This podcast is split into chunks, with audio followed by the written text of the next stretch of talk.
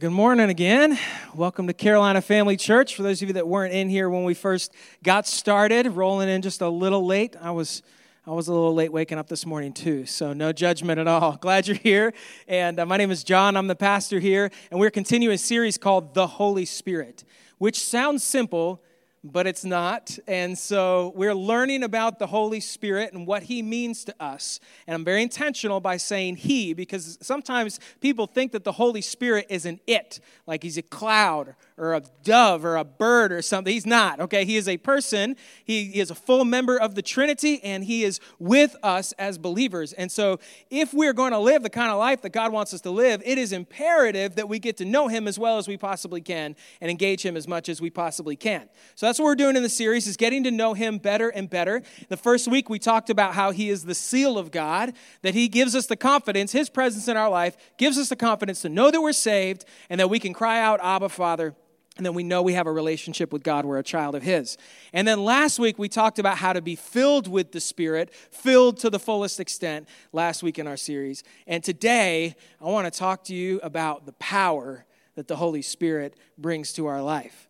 Now, Jesus promised this to his disciples before he left. He spent a lot of time in his last days preparing his disciples for when the Spirit was going to come, and he kept telling them, Listen, I got to go, but the Spirit's going to come, and he's going to be better. And They had a hard time swallowing that at the time because they couldn't imagine Jesus not being there with them, but they soon learned that what he said was true.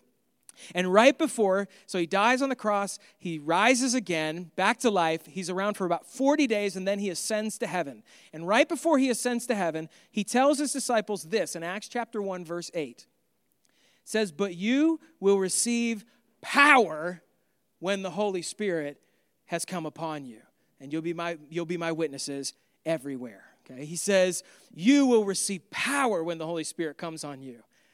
And so we believe that any of us that have put our faith in Jesus Christ have become a child of God and the Holy Spirit has come to us. Like remember our analogy last week that of a water in a house, the water's in the pipes, right? God turns on the water main, the water's in the pipes. We got to open up the spigot. We got to open up the faucet in order to be to be full of him each and every day. But he's there. He fills he gives us the Holy Spirit and now we have all of the, we have the power of God at in our life. All right, it's in some level at our disposal. And I was thinking this week, I'm like, man, okay, so if I have the power of God in me, that kind of makes me a superhero. Right? I mean, if I have if I have supernatural power, doesn't that kind of make me a superhero? And I my mind Brenda's like, no, no. my mind started wandering, and I thought, oh man, if I could pick my own superpower, what would it be? I had to think long and hard about this. I even asked the kids, like, because they have they have great imaginations. You know, what would your superpowers be? They didn't have any good ones. So I kept thinking about what I thought the greatest superpowers would be. I came up with a few. These are my superhero alter egos. Just so you know, if I could pick any three superpowers, this would be them. The first one, you ready? Is traffic jam man. Traffic jam man has the power to sense a traffic jam one exit before it happens. Okay? Right. If you've driven on 85 recently, or, or even Jimmy's gonna be my sidekick. That would be awesome. I would love that. All right, this traffic jam man. The second one, you'll know this is near and dear to my heart. This is Chicken Wing Man. Now, Chicken Wing Man is impervious to both the calories and the heat of any chicken wing on the planet. All right, Jimmy, you're probably to be with me on this next one too, all right? The last one, the, the greatest superpower you could have wife mind reader man. Wife mind reader man has the power to know what his wife is actually thinking. Well, this is the thing. You, I know. John and I were talking about this before the service. He needs the power to turn it on and off. Right? because there's sometimes you just don't want to know and there's sometimes you need to. I was telling my son JD about this superhero, and um, I was telling Jess about it too. And she's like, "You don't need to know what I'm thinking all the time." And she's, she said, "I always tell the truth." And JD goes, "Like when you say, I don't, I don't care. It's fine." Yeah, he said something smarter than what I just said, but it was like, "You mean when he said, Mom, like when you say it's okay?" We all know it's not. You know, the ability. I was thinking when I ask her where she wants to go to eat, and she says, I don't care. But then I give eight different options, and she says no to all of them. I'm like, just tell me where you want to go, for goodness sakes. I want to make you happy. So, wife, mind reader, man could sort through that situation all on his own. So, I thought that would be pretty cool. But I think we all know that's not how the Holy Spirit works, and it's not the way that He empowers us. In fact, we don't get to pick the power that we receive from the Holy Spirit. We're going to learn that today. And but we do receive power from him. And he gives us this in the form of gifts. Now, we use the term in church, we use the term spiritual gifts. And I think that term just kind of gets thrown around like it's its own thing. But that term isn't even really a thing in the, in the scripture. You realize that that, that that term comes from two Greek words uh, pneumatikos, which means spirit or the spiritual, and, um, and charisma, which means gifts. And there's actually only a couple times in the Bible they actually show up together. It's just, it's an English word that we've used to try to describe what's going on. And it's this that the Holy Spirit gives us power at certain times or for certain periods or even for our whole lifetime in certain areas for certain tasks. It is the empowerment of the Spirit in our life to accomplish what God wants us to accomplish. And now you have to imagine that in the early church, right after Jesus ascends and goes back to heaven, they receive the Holy Spirit and they start experiencing this power. People are getting healed. They're all they're miraculously speaking in other languages. I mean, amazing, miraculous, just crazy things are happening. And the people who are experiencing this, in many cases, have no idea how to handle it. They have, I mean, this is totally new to them. It's like, it's like if you woke up tomorrow and you had super strength all of a sudden, you would have to figure out how to use that in the right way and when to use it and when not to use it and what the right purpose is and all of that. And so they receive the power of the Holy Spirit and it takes them time to figure out how is this supposed to happen? What are we supposed to do with this? What's it supposed to accomplish? And so a lot of them handle it really, really well. But we're going to read about a church in a city called Corinth where they didn't handle it well and they misused the power that God had given to them, and it caused all kinds of chaos in their church. And, and so Paul writes to them, the Apostle Paul writes to them, and he has to explain to them how you use this and what's the point of the Spirit in your life. And to understand the city of Corinth, it's a very uh, multicultural city. It's, it was a very rich city, um, Greek history, and, and so there were lots of different people, lots of different ideas there. And they came into a lot of problems and we see that in the book of First corinthians the first letter that paul writes to them because he ha- first of all he says something nice at the beginning because that's what he always does because um, he has to. He's, he's forming the sandwich. You know what i mean? Forming, so he puts the nice piece of bread on the top with the hey i love you guys and then he immediately gets to the problems in their church which there are a ton of. So they're arguing about who is the greatest teacher and there's this spiritual one upsmanship that's happening in their church. They're saying, Well, I follow Paul. And another person's like, Well, I follow Apollos. And then another person's like, Well, I follow Jesus. That's, by the way, that's what we call a Jesus juke. If you didn't know that, Jesus is when someone one ups you with Jesus. You know what I'm talking about? Like if you're sitting down, this is the first example I can find in Scripture of a Jesus juke. Like you're sitting with a group of people, you're like, if you could have lunch with one person in history, who would it be? Just one person in history. You can have lunch with any one person in history. And the first person's like, you know, I think I'd want to have lunch with Rosa Parks. That'd be amazing. I would just love to hear what she did, why she did it, what her life was like after the whole the bus thing, and all that. I want to know. I, I would love to have lunch with Rosa Parks. And then another person's like, I would love to have lunch with Abraham Lincoln. You know, just to know, I mean, the, the influence that he had over an entire nation and the Civil War and all this stuff, I would love to know. I would love to sit down and talk to Abraham Lincoln. Another person's like, I would love to have lunch with Mother Teresa. I mean, all the good that she did for people and the love she showed and how she served the people and gave up of herself. It's incredible. And I would love to have lunch with her. And it gets around to the last person. They say, Yeah, I'd love to have lunch with Jesus. And everybody else at the table is like, Oh. Like we all assumed Jesus was first. We all knew Jesus was the obvious answer. We thought we were supposed to go to the second answer. That's called a Jesus juke when someone does that. So they're doing that in this town. One saying, I follow Paul and I follow Apollos, and another's like, I follow Jesus. And so they've got these problem of spiritual superiority, and it's creating division within the church. They've got all kinds of other problems too. They've got sexual immorality in their church. Paul's like, this stuff is ridiculous what you're allowing to go on in your church. I mean, this wouldn't even be acceptable to people outside of the church, let alone those that are inside the church. They're arguing with each other. They have lawsuits against each other in public court. He's like, You shouldn't be doing that. You need to at least settle your disputes internally. And all i mean they're, they're, they're allowing idolatry to sneak its way into the church allowing paganism to sneak its way into the church. I mean they have all these problems and their services are a wreck and they're chaos and every time they get together it's causing issues in their church. And then nestled snugly within that context in 1 corinthians 12 paul addresses the issue of spiritual gifts and how they use them because it's it shows why they're having such a big problem with all of these other things that are happening in their church. And so we're going to go to 1 Corinthians chapter 12. This is the classic verse on or passages on uh, spiritual gifts. It's the most that's said about spiritual gifts in all of the Bible. 1 Corinthians chapter 12, starting in verse 1. I'll give you a second to get there if you're turning in your Bible. 1 Corinthians chapter 12. It's um, if I can pick this up properly. I always have to remember to turn it around. It's there if you're looking for it. if you're looking in your Bible, it's there. All right, 1 Corinthians chapter 12, starting in verse 1.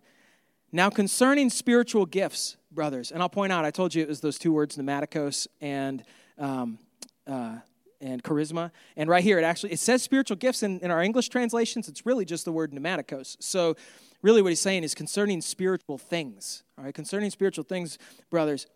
I do not want you to be uninformed because they were uninformed, because they've received something they didn't understand, because they're, they're, they're misusing what they've been given. I want you to be informed.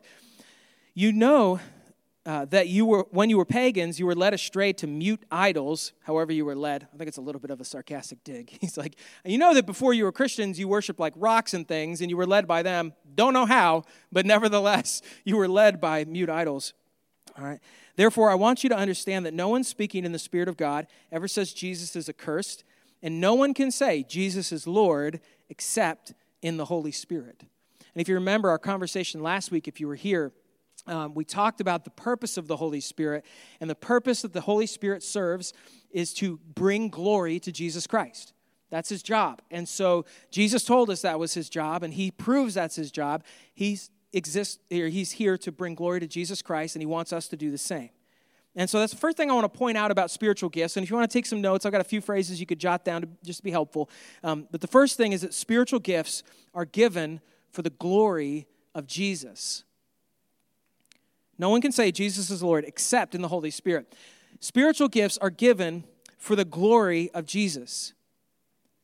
Spiritual gifts are not given for the glory of people. And the problem is that our natural reaction, because of our sin that's within us, our natural reaction is to use this newfound power for personal gain. If not for financial gain, for fame or for, for recognition or for people to look at us and say, oh, look how, look how spiritual Dylan is. Look at the gifts that Dylan has. It's amazing, you know? He's incredible. Just look at him. Just everybody look at him for a minute. It's going to make him really uncomfortable. right? He's incredible. Oh, look at Dylan. Look at the gifts that he has. That is not the purpose of the gifts. And one of the greatest pitfalls, and the Corinthians were falling into this head over heels, is that they were using the gifts that they were given to draw attention to themselves and because of that it was creating chaos in their services and paul paul addresses that later in 1 corinthians chapter 14 because they're using the gift of tongues or speaking in other language. They're using that in their services, and because they're speaking on top of each other and they're elbowing each other to see who can be the next one to speak, or they're, he says, No, no, you guys got to stop that. You got to bring some order to this. And the problem is that they were trying to use it for their own personal edification. And it, spiritual gifts are given for the glory of Jesus. That's the purpose. All right, next. Let's keep reading. Verse 4. He says, Now there are a variety of gifts but the same Spirit. And there are varieties of service, but the same Lord. And there are a variety of activities, but it's the same God who empowers them all in everyone. So God is everything that we may do in the power of the Spirit is all coming, that's the power of God. And he says this, this is key, verse 7. To each is given the manifestation of the Spirit for the common good. To each is given the manifestation of the Spirit for the common good. The Spirit does not give you gifts for you. The Spirit gives you gifts so that you can serve the common good. It's supposed to be used for others, for their benefit. So, spiritual gifts are intended for the common good. That'd be your next point. Spiritual gifts are intended for the common good. And, and this makes sense.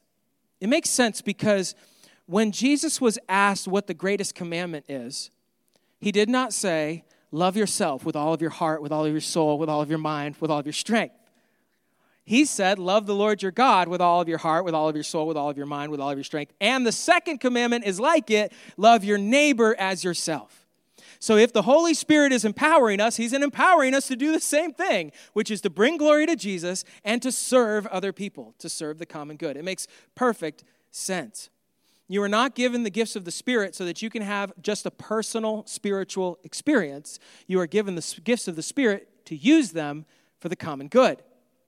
So it's as if when God gives, you know, we, I guess we take, I feel like, at least in the circles that I run in, we take these ideas of the, the spiritual gifts or being filled with the Spirit or whatever, and we try to, we turn it into this really mystical and weird thing, and it's really a very practical and purposeful thing. The Spirit gives you a hammer so that you can drive a nail at your neighbor's house. He doesn't give you a hit of acid so you can trip out in your own living room by yourself. He gives you tools to use for the good of other people. Paul's trying to be really clear with them about this. All right? And when I see people that are using the Spirit for their own personal gain or just for their own personal, you know, emotional experience or whatever it may be, I look at it and just say, I don't know what's going on, but I know that's not what the Spirit is doing. The Spirit's goal is to glorify Jesus and to use us to serve the common good, to serve our neighbor as ourselves. And what he does is he gives us these gifts, and then we have to use them for the common good instead of sitting on them, instead of wasting them. I was thinking about this um, because my son JD just turned 10. I can't believe it. This kid's 10 years old. He's a preteen, in his own words. He wanted to be a teenager. I told him that didn't count and but he's 10 and uh, recently, we were spending some time at a friend's house, and they had a, a, bonus room with this drawing desk. And JD spent hours up at this desk with a little lamp on. He was drawing his, he, he did the most amazing little drawings. And he made his own comic book. It was, it was quite good, actually. I was, I was almost a little shocked at how good it was. And um, clever and all that. And so we decided that for his birthday, we wanted to give him a drawing desk like a you know kind of tilts up in the back and has a lamp that clips on it so he could have one in his room. Because i want him to develop this gift because i think you know i think he's got the personality and the, the giftedness to be like an architect or a you know engineer or something one day. He's just wired that way. And so i want him to, to be able to develop this whole gift. He actually he if you ask him he wants to be a lego designer which I think is awesome. But I also think it's kind of a kid's version of what an architect does. You know, so you know we just we know what we know, right? And uh, so we decided we were going to get him this desk, and we actually bought the desk, and we was in transit being delivered. And he came to me one night, and he said, "Hey, Dad, I." I know we're not supposed to ask, like, unless you ask us what we want for our birthday, we're not supposed to just ask. He said, but I, I drew a picture of what I want. And he handed it to me, and it was a desk. I was like, oh, yes, you know, we should work that way with Santa, you know, but it doesn't. So, um, but anyway, so the thing about the desk is it's it's we're moving, so it's in our garage. I didn't assemble it yet, but when I do assemble it finally, and he has it in his room, I didn't buy that desk for him so that it could accumulate stuff. You know, I didn't, I didn't buy that desk for him so he would have a place to put his backpack. I didn't buy it for him so that he would have a place to put his alarm clock. I didn't buy it for him for any of those reasons. I bought it for him so that he will draw on it. Because I believe that by drawing on it and by honing and crafting that skill, it is going to move him towards what he's going to ultimately do in the future. And, and our goal for our kids is that what they ultimately do in the future, whatever it is, they can pick whatever they want. It just has to help serve people. That's what I care about. And so I believe that what he's doing, these, these gift that I'm giving him now, is leading him on the path that he's going to use for the common good. And if he continues to hone his gift of drawing or drafting, well, then we might get him a nicer desk one day. We might get him better pencils, and we might get him bigger paper, and we might get him a new protractor, and all of these things. And I was thinking about what we're doing with him, and I thought that's exactly what God does with us. He gives us gifts so that we can use them for other people. And He wants us to hone them and to craft them and to get better and use them as effectively as we possibly can. And as we prove ourselves faithful with those gifts that He gives us, He gives us more to use. All right, and we become more and more effective as time goes on. But it's not so that we can just, it's not so that we can sit on them and waste them. And it's not so that we can use them for our own glory. It's so that we can use them for the glory of God and for the common good. All right, let's keep reading. Verse 8. In verse 8, he says, For to one is given through the Spirit the utterance of wisdom, and to another the utterance of knowledge according to the same Spirit to another faith by the same Spirit, to another gifts of healing by the one Spirit, to another the working of miracles, to another prophecy, to another the ability to distinguish between spirits, to another various kinds of tongues, to another the interpretation of tongues. And they, this is the key. Verse 11 is the key. All these are empowered by one and the same Spirit who apportions to each individually as he wills. He apportions to each individually as he wills. He knows what you need in order to accomplish what he needs you to accomplish. And he is going to gift you with exactly what you need in order to accomplish what he wants you to accomplish, no more and no less. And so, as I'm thinking about gifts, this brings it out to a broader thing that spiritual gifts are strategically diverse. Spiritual gifts are strategically diverse. See, what he does right after this, he says that God gives to each one of you, and uh, each of you in the room, and me included, he gives us gifts specifically, individually, as he wills, for the purpose that he has in our life. And then he immediately, Paul immediately goes into an analogy of a body. You might be familiar with that and I'm not going to read it. Let me just summarize. He says, he says, you guys are a body, speaking to the Corinthian church, who are, who are experiencing all this division, right? All these, all these controversy and all these problems. He said, you're a body, and you're supposed to work together. And every single one of you has a different role to play in the body. One of you is a finger, and one of you is a hip, and one of you is a toe, and one of you is an ear. And the, the finger can't say to the hip, I don't need you. And the toe can't say to the ear, I don't need you. The hand can't say to the stomach, I don't need you, because the stomach has to digest the hamburger. And the stomach needs the hand to hold the hamburger, right? We need each other. He's saying you guys need each other and you're all different for a purpose, and you need to embrace the differences that you have because God has put you together on purpose. And so, not only are our gifts supposed to bring glory to Jesus, and not only are they supposed to be used for the common good, they're supposed to be used within the context of a church working together.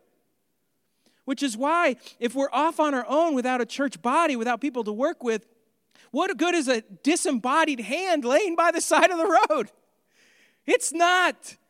We have to take, God gives us the gifts He gives us to be used within this body, and He's placed all of the pieces within this body that are needed here to accomplish His will for us. And, and I just, man, that, that hit me so hard this week as I was thinking about it.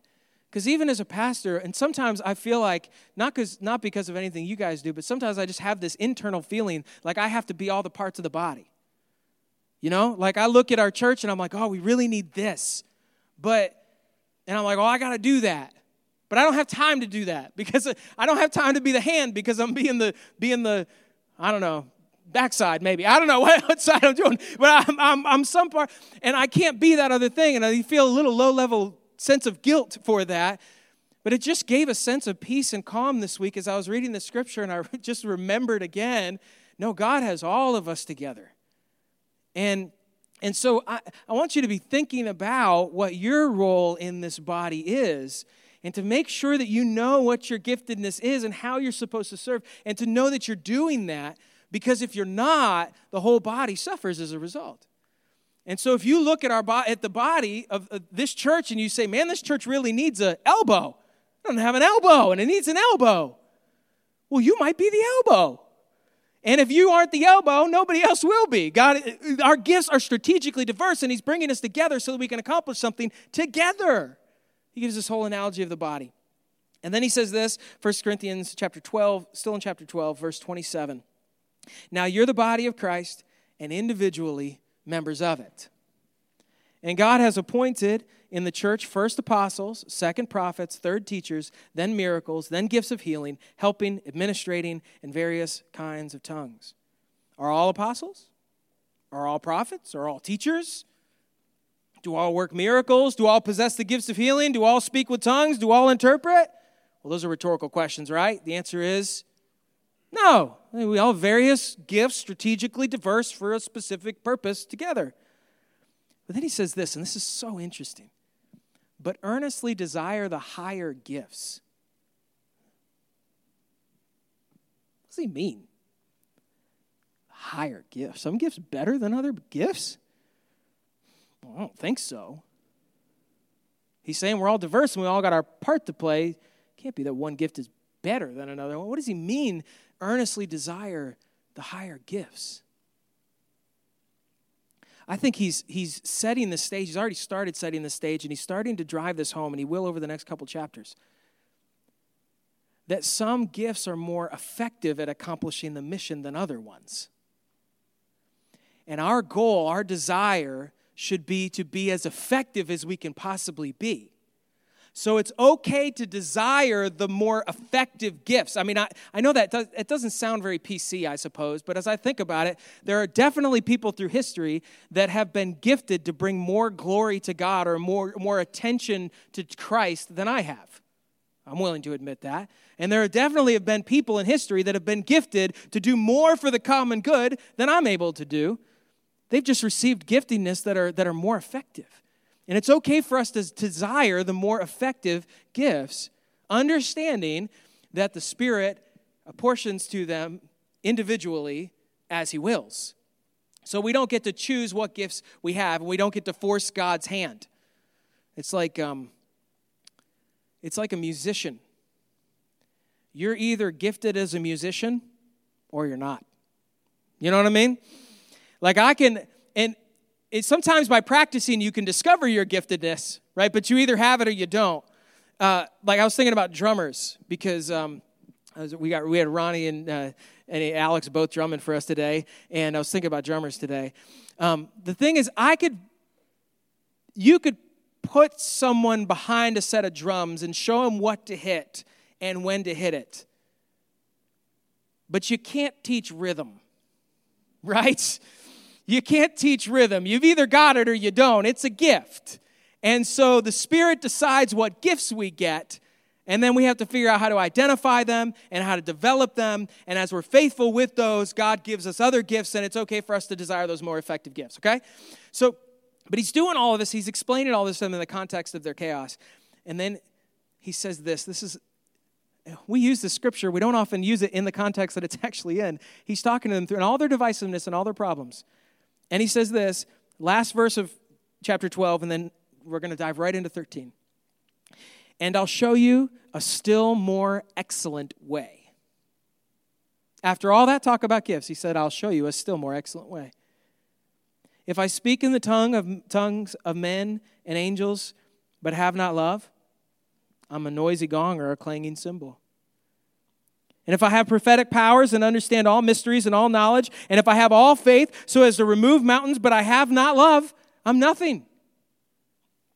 If I give away all I have, and if I deliver up my body to be burned, but have not love, I gain nothing. Love is patient and kind. Remember, he's talking to a church that's in chaos, arguing with each other, fighting with each other, trying to spiritually one up each other, and using these gifts in a way that isn't correct, isn't proper. He said, Love is patient and kind, which they're not being. Love does not envy or boast, which they're doing. It's not arrogant or rude, which they are. It does not insist on its own way, which they're doing. It's not irritable or resentful. It does not rejoice in wrongdoing, but rejoices with the truth. Love bears all things, believes all things, hopes all things, endures all things. Love never ends. As for prophecies, they'll pass away. As for tongues, they will cease. As for knowledge, it'll pass away. For we know in part and we prophesy in part, but when the perfect comes, the partial will pass away. When I was a child, I spoke like a child. I thought like a child. I reasoned like a child. When I became a man, I gave up childish ways. For now we see in a mirror dimly, but then face to face. Now I know in part, then I shall know fully, even as I've been fully known. So now faith, hope, and love abide, these three, but the greatest of these is love. And what he's telling them is you've got all this power available to you, but you're using it to create envy and deceit and deception and arrogance, and you're using it and it's creating all of this. And what you should be using it for is love to draw glory and attention to Jesus Christ, to use it for the common good. He said, That is not what you've been doing. You've been using it selfishly for selfish motives. And then he goes into chapter 14, which is a highly controversial chapter in the Bible, 1 Corinthians 14, where it talks about how they're using the gift of tongues. Now, for those of you that aren't familiar with that gift, it is speaking in other languages. Now, we see really clearly in Acts chapter, or in Acts when um, the day of Pentecost comes and they receive the Holy Spirit, they instantly have the supernatural ability to speak in foreign languages and proclaim the gospel to people who speak other languages. It's incredible and it's miraculous. And so some look at the gift of tongues as uh, speaking in other human foreign languages. Some look at it as speaking in a heavenly language, either publicly and being interpreted or privately. And there are, there are some also who believe that the gift of tongues is no longer needed and that it has ceased and it's not active today. And it's a highly controversial thing. And I know some of you are wanting me to talk about it, but I'm not going to. and I have an opinion on it. I have an opinion on it, but I'm not going to talk about it. And let me tell you why. Because I think the conversation about the gift of tongues is a distraction from what Paul is actually trying to say. I, I, don't think it's even really worth talking about. And whole denominations have been created over these gifts. And divisions have happened as a result of the gifts of the spirit which is exactly the opposite of what paul is trying to say to the church in corinth. And so it should not be a point of division among us. In fact when, when paul lists those gifts anytime he does lists of gifts tongues always comes last. I think it's the one he was least concerned with in fact, in 1 Corinthians 14, he tells them, he says, I speak in tongues, and, and, and you guys can too. All right? But the point of 1 Corinthians 14 is not a defense of speaking in tongues. It's not to speak against it or it's not to speak for it. The point of 1 Corinthians 14 is for Paul to contrast the gift of speaking in tongues, which is a foreign language, with speaking prophecy, which is speaking for God in a known tongue. And Paul said, I would much rather speak 10 words that everybody understands than a thousand that they don't. Because what is the point that Paul is trying to get across here? You have a mission and you need to use the gifts that are most effective at that mission. And so when you go into your services and you're all speaking in heavenly languages on top of each other, you're not doing any good. People are coming in and they think you're crazy. So put some order to this thing and remember the purpose for which you were given the Spirit, which is to bring glory to Jesus and to serve the common good within the context of your church body. And that's where our focus needs to be. I was even this week, I love to, I love to research and study. And I spent a lot of times researching the gift of tongues. You know, what, what is it? You know, I don't have a lot of experience with it personally. And so, um, but I have good friends that do. And so I'm, you know, I'm trying to work through all that. And and I feel like I was getting bogged down in that. I was kind of going into that, that wormhole, you know, the black hole. And I feel like in the middle of it, the Spirit just, just spoke to me as clearly as He does and said, Stop it. Stop being so concerned with what the gifts are. I'm more concerned with whether you use the ones I give you and how you use the ones I give you. I can do anything I want to. And it was like at that moment, I was like, oh my goodness. I need to stop putting anything past God. And I need to stop putting spiritual gifts in a box of the, the, the names that we found in Scripture. Because Paul gives lots of examples of what the spiritual gifts might be, but that's exactly what it is. He's not intended to give an all encompassing list of these are the spiritual gifts. And you have these spiritual gifts or you have no spiritual gifts. He's doing the same thing we would do. We would just start listing off things that it could be. That's what he's doing. And in other places like Romans chapter 12, he gives even more, I guess, less phenomenal lists and more mundane lists. Like he says, teaching is a spiritual gift. He says, leadership is a spiritual gift. He said, acts of mercy are a spiritual gift. And you can see him, he's just rolling them off the tongue, you know? That anything that the Spirit leads you and empowers you to do to achieve the mission is a gift from God. And so, what we have to do is we have to look at our life and we have to say, what does He want me to accomplish? And how is He empowering me to do that? And He can do anything He wants to. He can do He can and will do anything He wants to, but it will only be what you need to have. And so don't put it in a box. And I want you to start thinking, if you haven't already, about what God has gifted you to do. It might be something like compassion. He's given you a compassionate heart. You might look at other people and you're like, why are they not compassionate? Well, maybe they haven't received the same level of giftedness that you have compassion and love for people. And maybe it's hospitality. You just love having people into your house and you just enjoy your house being full of people. I promise you, not everybody has that gift. I don't have that gift. My wife has that gift. I have to adjust, you know. Every now and then she gives me a night at home just as a little bit of relief, you know. But I want her to use that gift, you know.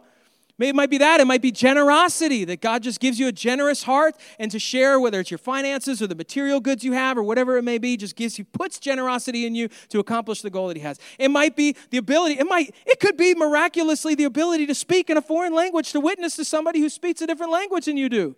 He could do that. Are you open to Him doing that if He did? He could he could give you the motivation and just the right word to say to the person who sits at the desk next to you at work to bring glory to God or for the common good.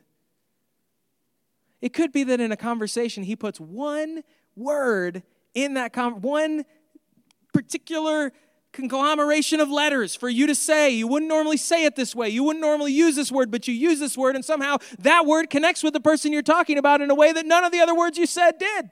He can do that. That is a gift from the Spirit so that you can accomplish the mission that He's given to you. And we, like, if you go through Growth Track here at Carolina Family Church, we do a gifts analysis that helps you start to hone that in. And those are nice things to have, but honestly, I don't think you really need it. I think you already know. What, what do I feel like I'm bringing the most glory to Jesus when I'm doing this thing? What is it that makes me feel like I'm being of the most, the highest use to the common good? Where do I feel like I'm really in the sweet spot within the church, within the body, where I'm really clicking and doing what I'm supposed to do? That's where he's already gifting you. The desk is already in the room. You just have to sit down and start drawing.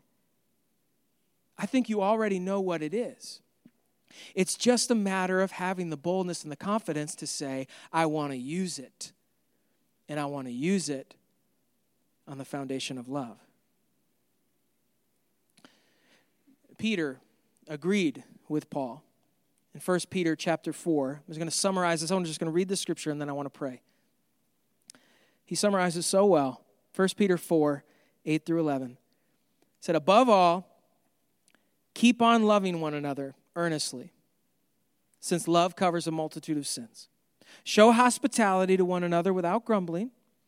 As each has received a gift, use it to serve one another. As good stewards of God's varied grace, whoever speaks, as one who speaks oracles of God. Whoever serves, as one who serves by the strength that God supplies, in order that in everything God may be glorified through Jesus Christ. To him belong glory and dominion forever and ever. Amen. Let's pray together. God, we come to you and we just recognize your glory and your goodness. We recognize the gift that you gave us of your Son, Jesus Christ, on the cross, paying for our sin. So that the sin that comes between you and us could be removed. And I pray, God, that there would be some here today that would receive that message for the first time and put their faith in you, Jesus. I pray that there would be many here today who, who would embody that message and with boldness go to work and go to school and go to their family and go to the community and that they would express your glory, Jesus, and that through their testimony, many would come to faith in your Son, Jesus Christ. Belief in his death for our sins, his resurrection in power, And that we, in the power of the Spirit that comes as a result of that faith, in the power of the Spirit, would understand what you have prepared for us to do. What our mission is, and not just our individual mission, but how our individual mission comes together to form the church to become the body, that we would understand what our spot is, what our role is, what our function is, so that as we fill that function, the body performs as it should, that you receive glory and that common good is sought. And I ask God that you would make that clear to every single person here, and that as you make that clear, that you would accompany that with the confidence and the boldness to say, I know what I need to do, and I'm going to do it. And I'm not going to do it for my own glory. I'm not going to do it for personal accolades. I'm not going to do it so that I'll benefit. I'm going to do it so people will know about Christ and so that I can serve other people. Put the right heart, the right motivation, the right kind of love behind it because that's what lasts. I ask that you do that in all of us. It's in your name we pray. Amen.